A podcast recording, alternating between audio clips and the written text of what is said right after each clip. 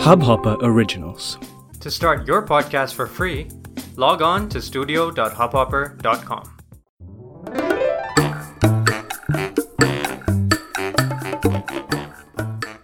यहाँ आप अपने बच्चों के साथ बहस चिंता और स्ट्रेस से दूर प्यार और विश्वास का एक खुशनुमा रिश्ता बनाने की तरकीबें सीख सकते हैं केयरफ्री पेरेंटिंग अपने बच्चों के साथ वैसा रिश्ता जोड़िए जैसा आप हमेशा से चाहते थे। मैं transformational parenting coach Vinita Jutsi हूँ। और आज का एपिसोड है, आपके और आपके बच्चे के रिश्ते में नया जोश, नई उमंग जगाने का राज। मैं अपनी बेटी को उसकी सहेली के घर ले गई थी। दोनों बच्चे छह साल के थे। उस बच्चे की माँ और मैं बिस्तर पे बैठकर बात कर रहे थे और बच्चे ज़मीन पे खेल रहे थे। कुछ वक्त बाद उस लड़की की माँ ज़मीन पर अपनी बेटी के बगल में बैठकर बोली, आपको पता है, मैं अपनी बेटी से कितना प्यार करती हूँ। ये कहते हुए उन्होंने बच्चे को अपनी बाहों में ज़ोर से जकड़ लिया। कुछ सेकंड बाद बच्ची छटपटाने लगी और कहने लगी, मुझे छोड़ दो, मुझे जाने दो। माँ ने और ज़ोर से पकड़ते हुए कहा, नहीं, मैं तुम्हें इतना प्यार करती हूँ, इतना प्यार करती हूँ, इतना प्यार करती हूँ कि मैं तुम्हें तब तक बाहों में पकड़े रखूँगी जब तक तुम्हें समझ में नहीं आ जाता कि मैं तुमसे कितना प्यार करती हूँ। बच्ची और ज़ोर से छटपटाई। बोलती रही, मुझे छोड़ दो, खेलने दो। लेकिन माँ ने उसे नहीं छोड़ा। कुछ वक्त बाद उसने ज़बरदस्ती खुद को माँ की बाहों से छुड़वाया और खिलौने उठा के दूसरे कमरे में जाने की तैयारी करने लगी।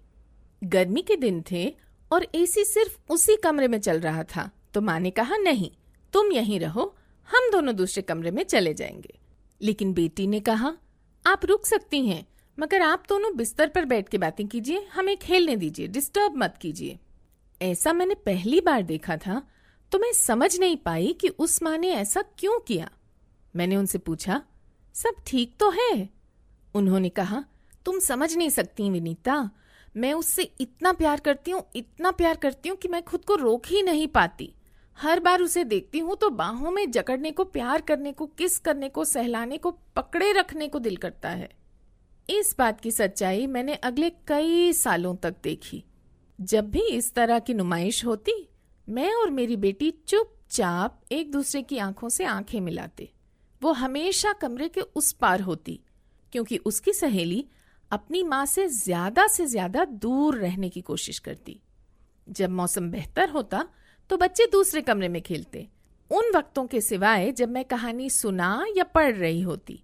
अच्छा अगर आप अपने बच्चे को कहानियाँ सुनाते हैं तो मेरा कहानी बताने के मनोरंजक ढंग पर टेडिक्स टॉक ज़रूर देखिए। नाम है how to be a captivating storyteller बस यूट्यूब पर जाइए, विनीता जुटशी टेडिक्स टाइप कीजिए और आपको वीडियो मिल जाएगा। लेकिन मैं आपको उस माँ बेटी के बारे में बता रही थी। जैसे बच्चे बड़े होते गए, बेटी अपनी माँ से दूर दूर रहने लगी और माँ को बहुत बुरा लगता। कहती, देखो, वो मुझसे प्यार नहीं करती। एक बार मैंने हल्के से कहा, अगर वो नहीं चाहती तो तुम क्यों उसे बाहों में? उन्होंने मेरी बात काट दी, तुम समझती नहीं हो। तुम और तुम्हारी बेटी एक दूसरे से इस तरह प्यार नहीं जताते, नहीं दिखाते। इसका मतलब ये नहीं कि और लोग भी दूर दूर से ही प्यार करें। और फिर मैं दिन भर ऑफ़िस में रहती हूँ। तुम्हारी तरह फ्रीलांस नहीं करती कि दिन भर अपनी बेटी के इर्द गिर्द रहूँ। तुम मेरी जगह होती तो समझती। मैं उनकी बात सुनकर इतना हैरान हुई कि मेरे मुँह से आवाज़ ही नहीं निकली। अच्छा हुआ नहीं निकली, क्योंकि वो सुनने के मूड में नहीं थी। लेकिन मेरे दिमाग से ये बातें गुजर रही थी।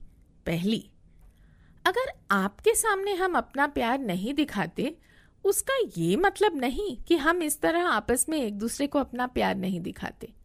कमाल की बात यह है कि इस घटना के दस साल बाद फिर ऐसा ही कुछ हुआ। मेरी बेटी और तीन और बच्चे एक महीने के समर प्रोग्राम के लिए विदेश जा रहे थे। जैसे हम दोनों डिपार्चर गेट की तरफ़ बढ़े, हमने देखा कि एक लड़की बहुत सारे लोगों से घिरी हुई है। लोग कह रहे थे कि वो उसे कितना मिस करेंगे, उसके गले लग लग के रो रहे थे। गेट पर पहुँच के हमने बाकी बच्चों और उनकी फैमिलीज़ को हेलो बोला। कुछ मिनट बाद मेरी बेटी और मैंने नज़र मिलाई, एक दूसरे से बाय कहा और वो एयरपोर्ट के अंदर चली गई। कुछ और रोने के बाद वो लड़की भी अंदर चली गई। उसकी माँ मेरी तरफ़ मुड़कर बोली, लगता है ज़्यादा लगाव नहीं है आपकी बेटी को आपसे। मेरा तो दिमाग ही उड़ गया। मैं समझ नहीं पाई ऐसी ऊट पटांग बात का मैं क्या जवाब दूँ?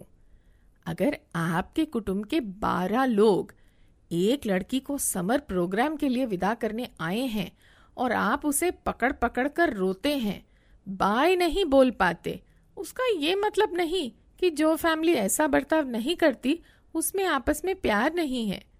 किसी को हक करना या किसी को आई लव यू कहना प्यार होने या करने की कोई निशानी नहीं है। ये बात आपसे कहना ज़रूरी नहीं। हम सब जानते हैं कि प्यार का दिखावा कितने लोग करते हैं, पब्लिक में और अपनी निजी ज़िंदगी में भी। तो कुछ कहने या करने का मतलब ये नहीं कि दिल में भी वही फीलिंग्स हैं। और कुछ ना कहने या ना करने का ये मतलब नहीं कि दिल खाली है, उसमें कुछ है ही नहीं। दूसरी बात ये कि मेरे फ्रीलांस काम करने का मेरी बेटी के साथ वक्त बिताने से कोई तालमेल नहीं। एक बार मैं एक ऐसे प्रोजेक्ट में बिज़ी थी कि मैं हफ़्ते के छह दिन अपनी बेटी के साथ सिर्फ़ 20 मिनट गुजारती थी और ये सिलसिला लगातार छह महीनों तक चला। उससे बढ़कर ये कि मैं घर पर अपनी बेटी की आँखों के सामने थी, पर काम कर रही थी, बिज़ी थी। उसके लिए मेरे पास वक्त नहीं था। मैंने उससे कहा कि रोज मैं तुम्हारे साथ 20 मिनट ही गुजार पाऊँगी और संडे को एक दो घंटे गुजार पाऊँगी। बिल्कुल इसी तरह, जैसे वक्त गुजरता गया, वो भी बिज़ी रहने लगी। कभी डांस में, पढ़ाई में, दोस्तों के साथ। बिज़ी किसी भी वजह से हो, बिज़ी थी। इसका मतलब था, उसके पास मेरे लिए वक्त नहीं था, और इसमें कोई हर्ज नहीं। ज़िंदगी में हम किसी के लिए भी हर वक्त हाजिर नहीं हो सकते। और तीसरी बात जो मेरे दिमाग से गुजरी, वो ये कि ये किस करना, हक करना क्या है? मैं इसे कभी भी प्यार की निशानी नहीं मान पाई। जो भी हम किसी की मर्ज़ी के खिलाफ करें, जब भी हम अपनी मर्ज़ी किसी पर थोपें, वो प्यार हो ही नहीं सकता। प्यार का मतलब है दूसरे की सच्चाई को मानना, उसे पहचानना, उसके लिए जगह बनाना। अगर मैं अपनी बेटी के गले में अपनी बाहों का फंदा कसे रहूँ और उसे प्यार का नाम दूँ, ज़ाहिर है वो मुझसे दूर भागेगी। न सिर्फ़ दूर भागेगी, बल्कि मेरे पास आने का उसे खौफ रहेगा, क्योंकि उसे पता ही नहीं कि मेरा इतना सारा प्यार कब उस पर उमड़ के उसकी सांस रोक देगा। अगर आप हग और किस की जगह थप्पड़ या धक्के का इस्तेमाल करेंगे तो भी यही रिएक्शन मिलेगा। इसी बात को एक और नज़रिए से समझते हैं। आप अपने बच्चे से बेशुमार प्यार करते हैं, लेकिन इस वक्त आप बिल पेमेंट करने में बिज़ी हैं। तभी आपका प्यारा बच्चा अपना प्यार दिखाने के लिए आपकी गोद में बैठ जाता है, या आपको ज़ोर से पकड़ लेता है, या आपका चेहरा अपने हाथों में ले लेता है। आप उसे हटाने की कोशिश करते हैं, पर वो नहीं हटता। आप सोचते हैं, चलो, अच्छे से गले लगते हैं, फिर उसे चैन आ जाएगा, और उसकी पकड़ ढीली हो भी जाती है। लेकिन जैसे आप काम में लगने लगते हैं, फिर वो आपको ज़ोर से पकड़ लेता है। अगर ये लगातार चलता रहा तो सोचिए, आपको कैसा लगेगा? जब ये हो रहा है, क्या आपका पहला रिएक्शन उसके लिए प्यार होगा? आप उससे बेहद प्यार करते हैं, मगर क्या उस वक्त आपके मन में उसके लिए प्यार की फीलिंग होगी? बिल्कुल नहीं, क्योंकि प्यार कितना ही क्यों ना हो उस वक्त आप किसी काम में बिज़ी हैं और ये न तो वक्त है और न मौका कि वो इस तरह से इतनी देर तक आपको अपना प्यार दिखाए। बस इतनी सी बात है। फिर भी हम प्यार के नाम पर अपने बच्चों पर किस और हक के वार करते रहते हैं, उनसे ज़बरदस्ती करते हैं। मेरे हिसाब से ये बुलिंग है, प्यार नहीं, हल्के से ज़ाहिर होता है, पर है बुलिंग जो आपके बच्चे को दबाता है। हमारे ऐसे बर्ताव का एक और बहुत ही बड़ा और बहुत ही खतरनाक नतीजा है। अगर आपका बच्चा आपको ही नहीं मना कर सकता तो आपको क्या लगता है? वो औरों को मना कर सकेगा? और लोगों को जो उससे बुली करने की कोशिश कर रहे हों, या तंग करने की कोशिश कर रहे हों, या छेड़ने की, या सेक्सुअल अब्यूज यानी कि यौन शोषण की? सवाल ही नहीं उठता, क्योंकि उसने सीखा है, आपसे सीखा है कि उसके मना करने का कोई फ़ायदा नहीं। बड़े वही करेंगे जो वो चाहते हैं। इसलिए जब वो मना करेगा तो धीमे से, डर डर के, बगैर कॉन्फिडेंस के मना करेगा। और ज़ाहिर है कि ऐसी मनाही को वो लोग भी नजरअंदाज कर देंगे। प्लीज़ मैं आपसे हाथ जोड़ती हूँ। प्लीज़ इस बात को सीरियसली लें। अपने प्यार का इजहार ज़बरदस्ती अपने बच्चे पे थोपने से पहले इस बात को ध्यान में रखें। असल में, मैं कहना चाहती हूँ कि अपना इस तरह का प्यार अपने बच्चों पर बिल्कुल मत थोपिए। लेकिन हम अपना ध्यान भी अपने बच्चों पर थोपते हैं। ये बदन से कोई लेना देना नहीं रखता, पर फिर भी नुकसान करता है। मान लीजिए आप किसी प्रेजेंटेशन पे काम कर रहे हैं। एक तो आखिरी मिनट पर आपको बताया गया कि ये काम आपको करना है। इसलिए आपको ये काम घर पे करना पड़ रहा है। एक घंटे के अंदर आपको काम पूरा करके भेजना है। आपने अपने बच्चे को ये बताया है। फिर भी वो आके आपको बताने लगती है कि वो आपसे कितना प्यार करती है। छह दिन बाद सहेली की बर्थडे पार्टी में क्या पहनकर जाएगी इस बारे में बात करने लगती है। हाँ आपको इंटरेस्ट है उसकी बातों में। लेकिन इस वक्त नहीं। तो आप कहते हैं, मुझे ये काम खत्म कर लेने दो, फिर बताना। अगर वो फिर भी बोलती रही तो वो आपको बुली कर रही है।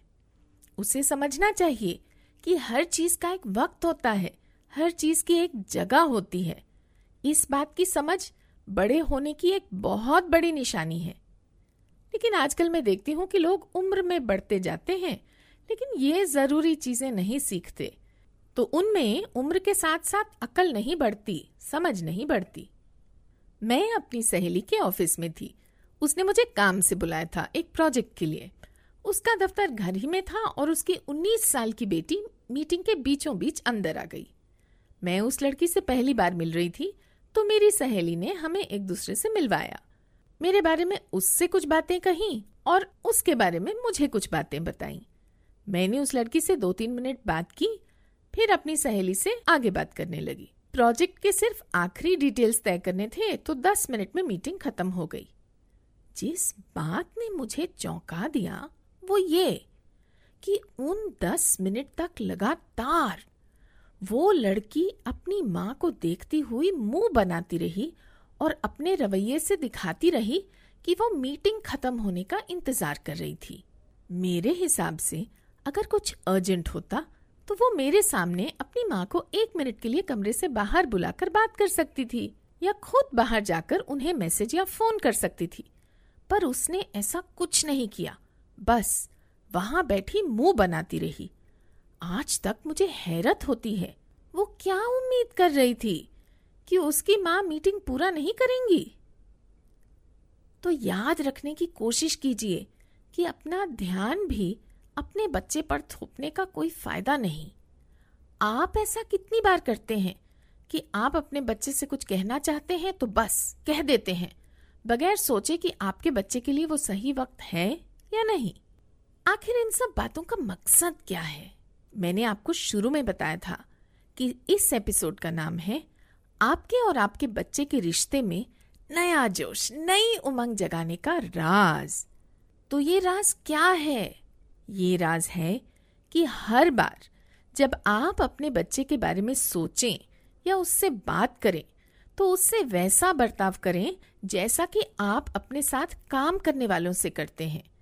अपने बच्चे की इज़्ज़त करें। बच्चे को आप बोलना इज़्ज़त देना नहीं होता। अपने बर्ताव से अपने बच्चे की इज़्ज़त करें, उसको मान दें, उसकी राय लें और उसकी राय पर अमल करें। सुनने में आपको अजीब लग रहा है? ज़्यादातर माँ बाप अपने बच्चों के बारे में सोचते हैं कि ये उनके बच्चे हैं। ठीक वैसे, जैसे कि उनके कपड़े उनके हैं, या उनका घर, या उनके दांत। हाँ वो आपके बच्चे ज़रूर हैं, पर वो आपके नहीं हैं, वो खुद अपने हैं।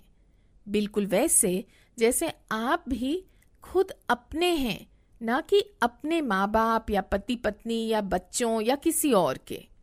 ज़्यादातर इज़्ज़त मान सम्मान छोटी उम्र के लोग बड़ी उम्र के लोगों को देते हैं, लेकिन बच्चों की कोई इज़्ज़त नहीं करता।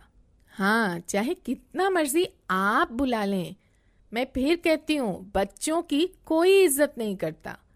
उन्हें जब चाहे, जो चाहे, छूता, चूमता, पुचकारता, उठाता वगैरह है।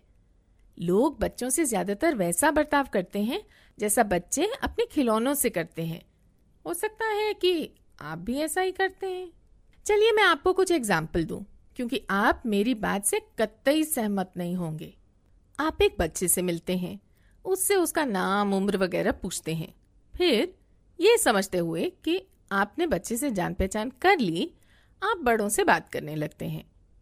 क्या आपको नहीं लगता कि बच्चे को भी आपके बारे में कुछ जानना चाहिए? आपका नाम, आपके बारे में कुछ भी? जब उसने अपने बारे में इतना कुछ आपको बताया है? छोटे बच्चे में इतना आत्मविश्वास, इतना कॉन्फिडेंस नहीं होगा कि वो आपसे ये सब बातें पूछ सके। लेकिन आप उसे अपने बारे में कुछ बता के उसे थोड़ा बहुत कंफर्टेबल तो महसूस करा ही सकते हैं ना? लेकिन कितने लोग ऐसा करते हैं? और फिर, बच्चा आपके बारे में इस तरह बात करने पे मजबूर हो जाता है। वो वाली आंटी, जिन्होंने हरे रंग की कमीज पहनी थी, जो फूल लेकर आई थी, जो उस दिन आई थी जिस दिन हमने रात को पिज्जा मंगा के खाया था। आप अपने ख्यालों में भी ऐसा सोच सकते हैं कि अगर कोई नया इंसान आपके ऑफ़िस में आए तो आप इस तरह उससे बर्ताव करेंगे। सवाल ही नहीं उठता, है ना? लेकिन आप ऐसा ही करते हैं, अपने बच्चों के साथ भी और दूसरों के बच्चों के साथ भी। एक और एग्ज़ाम्पल लीजिए। हम कितनी बार बच्चों के मौजूद होते हुए उनके बारे में ऐसे बात करते हैं जैसे वो वहाँ हैं ही नहीं। अगर कोई उनसे सवाल करे कितनी बार उन्हें बोलने देने के बजाय हम जवाब दे देते हैं, क्योंकि उन्हें ठीक से बोलना, डिटेल में समझाना नहीं आएगा। अगर हमारे साथ रहते हुए वो अजनबियों से बात करना नहीं सीखेंगे तो वो कभी अजनबियों से बात करना नहीं सीखेंगे। और दुनिया में, ज़िंदगी में ज़्यादातर लोग अजनबी ही होते हैं, जब तक कि हमारी उनसे जान पहचान न हो जाए। आजकल तो यूँ भी बच्चों की बात करने की आदत पर जंग लगा हुआ है, क्योंकि वो किसी न किसी फ़ोन, टैबलेट, लैपटॉप या टीवी से चिपके ही रहते हैं। आजकल मैंने देखा है कि ज़्यादातर छोटे बच्चे जब किसी से पहली बार मिलते हैं तो उनसे जरा सी बातचीत, आसान से आसान बात भी नहीं कर पाते हैं। या तो वो घर के लोगों से बातें करते रहते हैं, या किसी फ़ोन या टीवी पर अपना ध्यान टिकाए रहते हैं। उनका बर्ताव ऐसे होता है जैसे घर आया मेहमान राशन हो, जिसका उनसे कोई लेना देना नहीं। और इन हालात में अगर हमारे बच्चे कोई जवाब देना भी चाहें तो हम उन पर कूद पड़ते हैं, उनकी जगह हम बोलने लगते हैं, जिससे बच्चा चुप ही हो जाता है। कितनी बार होता है कि आपके घर कोई आया हो और आपने अपने बच्चे से कहा हो, इन्हें पोएम सुना दो, अपना डांस दिखा दो, अभी बनाई हुई पेंटिंग लाके दिखा दो। आपको लगता है ये नॉर्मल है? मेहमान को आपके बच्चे के टैलेंट और इंटरेस्ट के बारे में बताता है। मगर मैं हमेशा सोचती हूँ कि अगर आप ही की तरह आपका बच्चा भी आपसे कहे, देखो, ये घर आए हैं, इन्हें अपनी परफ्यूम की कलेक्शन दिखा दो या अभी नई खरीदी हुई टाई दिखा दो तो आपको कैसा लगेगा? बात बेतुकी लगी ना, जब मैंने इस तरह से कही। लेकिन फिर भी हम यही किए जाते हैं। कितनी बार आप ज़ोर देते हैं कि जिस तरह से आप कहें, उसी तरह से कुछ होना चाहिए। इसलिए कि आप बड़े हैं, ज़्यादा जानते हैं, आपने उस चीज़ को पहले किया है और आपका तरीका अपनाने से वक्त भी बचेगा और मेहनत भी कम लगेगी। मेरी ज़िंदगी की एक घटना सुनिए। मैं काफ़ी जल्दी में रहती हूँ, बेताब रहती हूँ कि काम अच्छे से और जल्दी से निपट जाए। एक बार कुछ मेहमान हमारे यहाँ रहने आ रहे थे और घर बुरे हाल में था। सब कुछ बिखरा पड़ा था। अब वो रहने आ रहे थे तो चीज़ों को अलमारी में छुपाने से नहीं चलता। उनके कपड़े, तौलिए वगैरह के लिए जगह बनानी थी। मेरी बेटी ने बचपन से घर के कामों में मेरी मदद की है।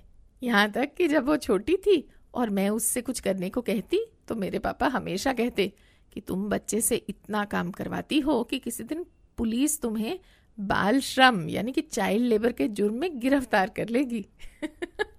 खैर, मैं पूरी स्पीड में उसे बताने लगी कि उसे क्या करना है। पहले ये, फिर वो, उसके बाद ऐसा, इस तरह। मेरा मकसद था कि एक कमरे का काम वो संभाल ले तो दूसरे कमरे को मैं ठीक कर दूँ। उसने मुझे फ़ौरन रोका और कहा कि धीमी स्पीड में बोलिए, इतनी जल्दी याद नहीं हो रहा। मैंने कहा कि ये बहुत आसान चीज़ें हैं, इन्हें सही क्रम में याद करने में तुम्हें कोई मुश्किल नहीं होनी चाहिए। उसकी याददाश्त हमेशा से बहुत अच्छी रही है तो मेरा ये कहना लाजमी था। उसका जवाब था कि इनमें से बहुत सारी चीज़ें वो पहली बार कर रही थी तो उसे सब कुछ सही ऑर्डर में याद करने में मुश्किल हो रही थी, खासकर क्योंकि मैं उसे इतनी तेज़ी से बता रही थी। मैं खींचते हुए सर हिला ही रही थी कि वो कमरे से गायब हो गई।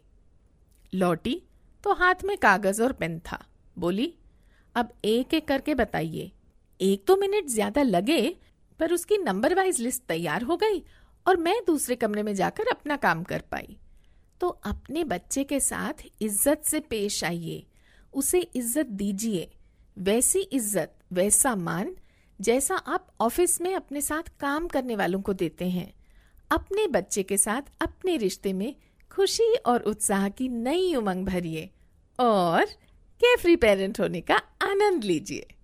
आपको ये शो कैसा लगा? अपनी फीडबैक कमेंट्स, सवाल और सुझाव मुझे ईमेल कीजिए। Vinita at carefree parenting dot com पर। स्पेलिंग नोट करें। B I N I T at C A R E F R E P A R E N T I N G dot com मेरे website www.carefreeparenting.com पर आपको और कई तरकीबें मिलेंगी और मुझसे अपनी मुश्किल हल करवाने का मौका भी। मैं transformational parenting coach Vinita Jutsi हूँ और आप कैफ्री पेरेंटिंग सुन रहे थे। फिर मिलेंगे अगले फ्राइडे शाम सात बजे।